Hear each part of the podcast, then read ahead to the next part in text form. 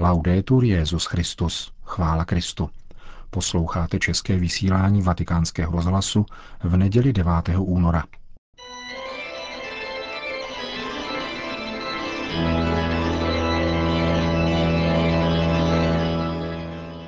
Církev a svět, náš nedělní komentář.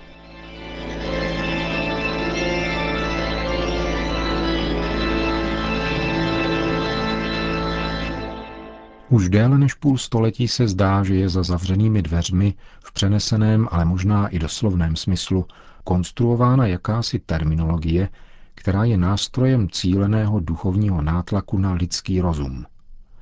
Je již poněkud únavné sledovat, jak se v médiích, ale i ve veřejných institucích stále intenzivněji protiřečí triviální pravdě, že totiž pohlavní styk ve vlastním slova smyslu nemohou mezi sebou osoby téhož pohlaví uskutečnit, nýbrž pouze simulovat.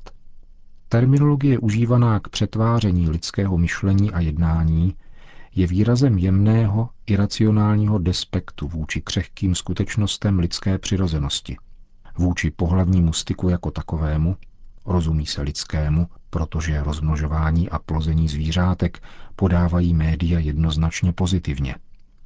Je šířen despekt vůči oběma pohlavím člověka, vůči nenarozeným dětem, vůči rodičovství, manželství, rodině a nakonec i samotné lidské společnosti – jejíž přirozenou a základní jednotkou je rodina, jak říká Všeobecná deklarace lidských práv. Verbalizace tohoto protipřirozeného duchovního postoje již dávno metastázovala v mezinárodních smlouvách, odkud jej převzali státní zákony většiny zemí prostřednictvím pojmů interrupce, heterosexuality, homosexuality, reprodukčního zdraví, práv sexuálních menšin a podobně. Ale nedosti na tom.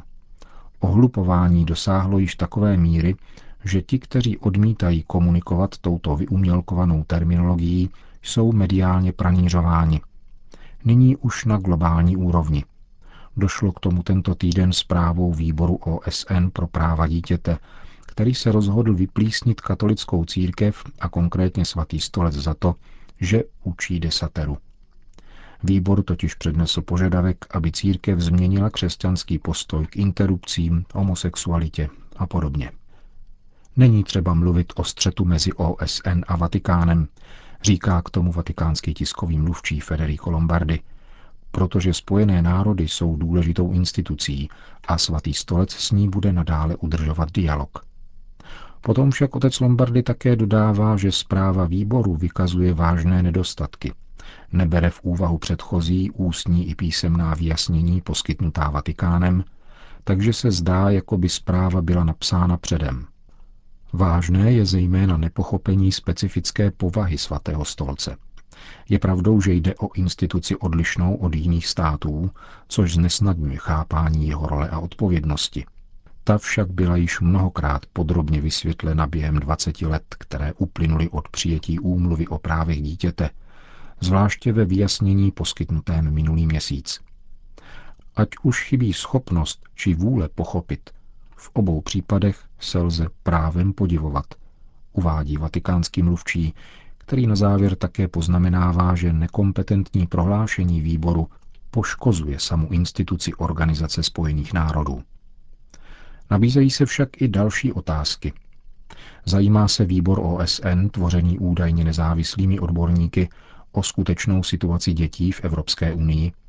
V mnoha jejich zemích byly totiž před několika lety přijaty školní osnovy sexuální výchovy, jež pod zámínkou zdravotní osvěty vyžadují, aby dětem již od nejútlejšího věku, čtyř let, rodiče nejen vysvětlovali, ale také s nimi praktikovali něco, co je v zemích křesťanské tradice dosud považováno za trestný čin, například fyzická senzibilizace pohlavních orgánů. Tuto takzvanou výchovu dětí v rámci takzvaně zdravotní péče propaguje Světová zdravotnická organizace, tedy agentura OSN, dokumentem z roku 2010 nazvaným Standardy sexuální výchovy v Evropě.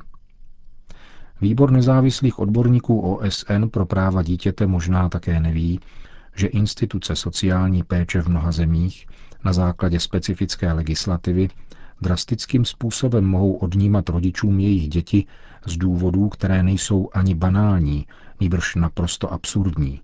Například za plácnutí přes zadek, anebo naopak za polibek. Stačí k tomu pouhé udání podané u sociální služby, která si k tomu vyhotoví psychologický posudek, který pak rodiče prakticky nijak nemohou spochybnit. Jiným svévolným důvodem k odnětí dětí rodičům je ekonomická neschopnost, kterou zřejmě posuzuje opět někdo, kdo reálnou ekonomickou situaci většiny lidí vůbec nezná. V těchto případech pak dochází paradoxně k tomu, že dítě je těmto rodičům státem odňato a dáno do náhradní péče, na kterou pak finančně přispívá stát. Vnucuje se mimochodem otázka, proč se v těchto případech neposkytne pomoc přímo o něm rodičům. Snad proto, že jsou to jenom biologičtí rodiče, což je další obrat pohrdlivé odborné terminologie nového sociálního inženýrství. Výbor OSN pro práva dítěte o těchto skutečnostech buď neví, což by znamenalo, že není tvořen odborníky, anebo o nich ví, ale není nezávislý. V každém případě nevidí ve výše zmíněných skutečnostech nic zlého, přičemž v učení katolické víry nyní objevil zlo. Tedy vlastně nikoli zlo. Neboť kategorie dobra a zla noví sociální inženýři nepoužívají. Požadují zkrátka, aby katolická víra nebyla. Stěží v těchto postojích nevidět gnostickou reminiscenci a okultní zášť namířenou proti lidské přirozenosti. Patrně bude třeba se připravit na to, že duchovní slepota, kterou bezbožné vědění, čili gnóze působí, v budoucnu poroste v duchu Ježíšových slov. Přišel jsem na tento svět soudit, aby ti, kdo nevidí, viděli a kdo vidí, oslepli.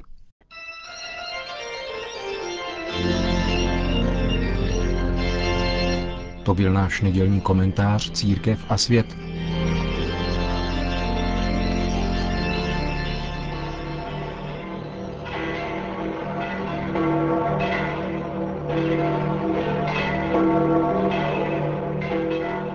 Přibližně 30 tisíc lidí se předpolednem sešlo na svatopetrském náměstí k pravidelnému nedělnímu setkání s papežem Františkem, který před mariánskou modlitbou Anděl Páně řekl. Cari fratelli e sorelle, buongiorno. Dobrý den, drazí bratři a sestry. Nel Vangelo di questa domenica v evangeliu této neděle, které podává pasáž následující hned po blahoslavenstvích, Ježíš svým učedníkům praví, vy jste sůl země, vy jste světlo světa.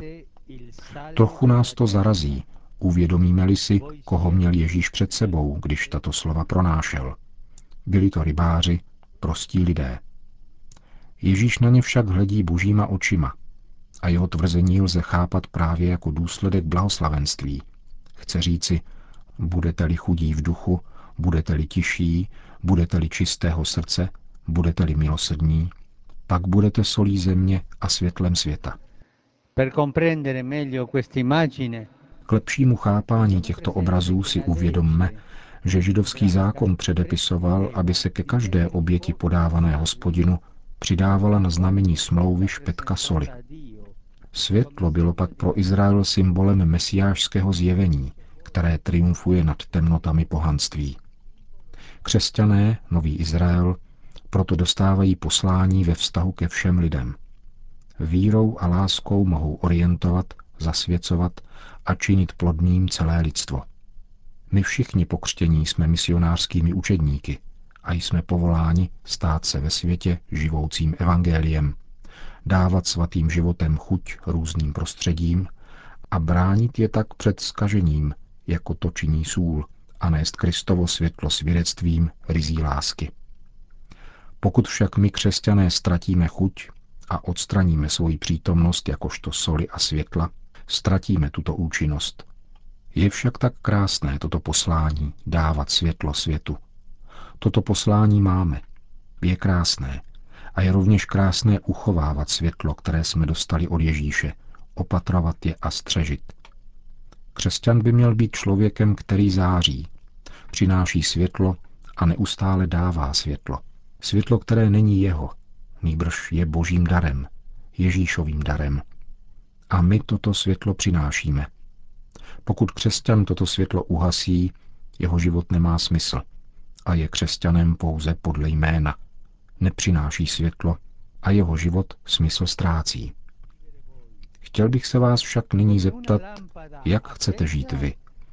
Jako svítilna zapálená nebo zhasnutá? Zapálená nebo zhasnutá? Jak chcete žít? Neslyším. Zapálená svítilna. Bůh nám toto světlo dává a my jej dáváme druhým. Jako rozžatá svítilna. Toto je křesťanské povolání. Končil svatý otec svou hlavní promluvu, po níž ještě dodal. Pozítří 11. února budeme slavit památku paní Marie Lurdské a k ní se váže Světový den nemocných. Je to vhodná příležitost k soustředění pozornosti společenství na nemocné lidi, modlit se za ně a s nimi, být jim na blízku. Poselství ke Světovému dní nemocných se inspiruje výrazem svatého Jana. Také my jsme povinni položit život za své bratry. Můžeme napodobit především Ježíšův postoj k nemocným, nemocným všeho druhu. Pán se stará o všechny, sdílí s nimi utrpení a otevírá srdce naději. Myslím také na všechny zdravotníky. Jak cenou práci konají. Veliké díky za vaši cenou práci. Setkávají se každý den v nemocných nejenom s těly poznamenanými křehkostí, ale také s lidmi, kterým věnují pozornost a náležitou péči. Důstojnost člověka se nikdy neomezuje na jeho mohutnosti či schopnosti a nestrácí se, pokud člověk zeslábne, je nemohoucí a potřebuje pomoc. Myslím také na rodiny, kde je normální postarat se o nemocného. Někdy však mohou nastat situace velmi tíživé. Mnozí mi píší a chtěl bych dnes ujistit o svojí modlitbě všechny tyto rodiny. Nemějte strach před křehkostí. Nemějte strach před křehkostí. Pomáhejte si navzájem a pocítíte útěchy plnou přítomnost Boží. Velkodušný a křesťanský postoj k nemocným je solí země a světlem světa. Pana Maria kéž nás naučí jej praktikovat a vymůže pokoj a útěchu všem trpícím.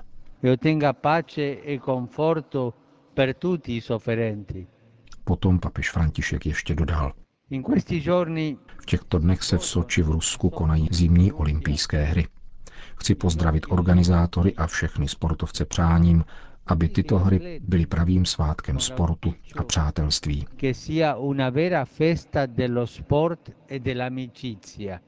Na závěr pak papež všem požehnal. Sit nomen Domini benedictum. Ex hoc nunc et usque in seculum. Aiutorium nostrum in nomine Domini. Qui fecit celum et terra. Benedicat vos omnipotens Deus, Pater et Filius et Spiritus Sanctus. Amen.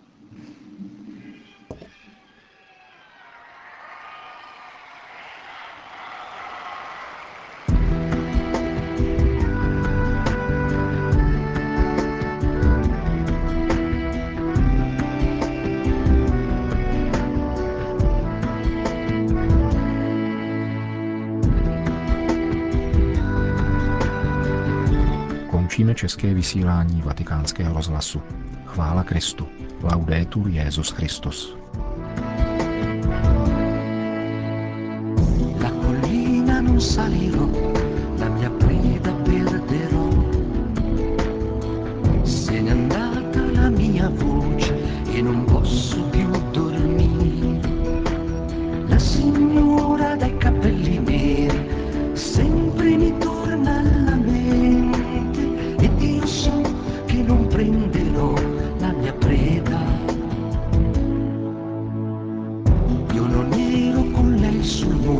quando vento ci chiamava. Io non ero con lei nel busto, nell'oscurità nascosto. La signora dai capelli neri sempre mi torna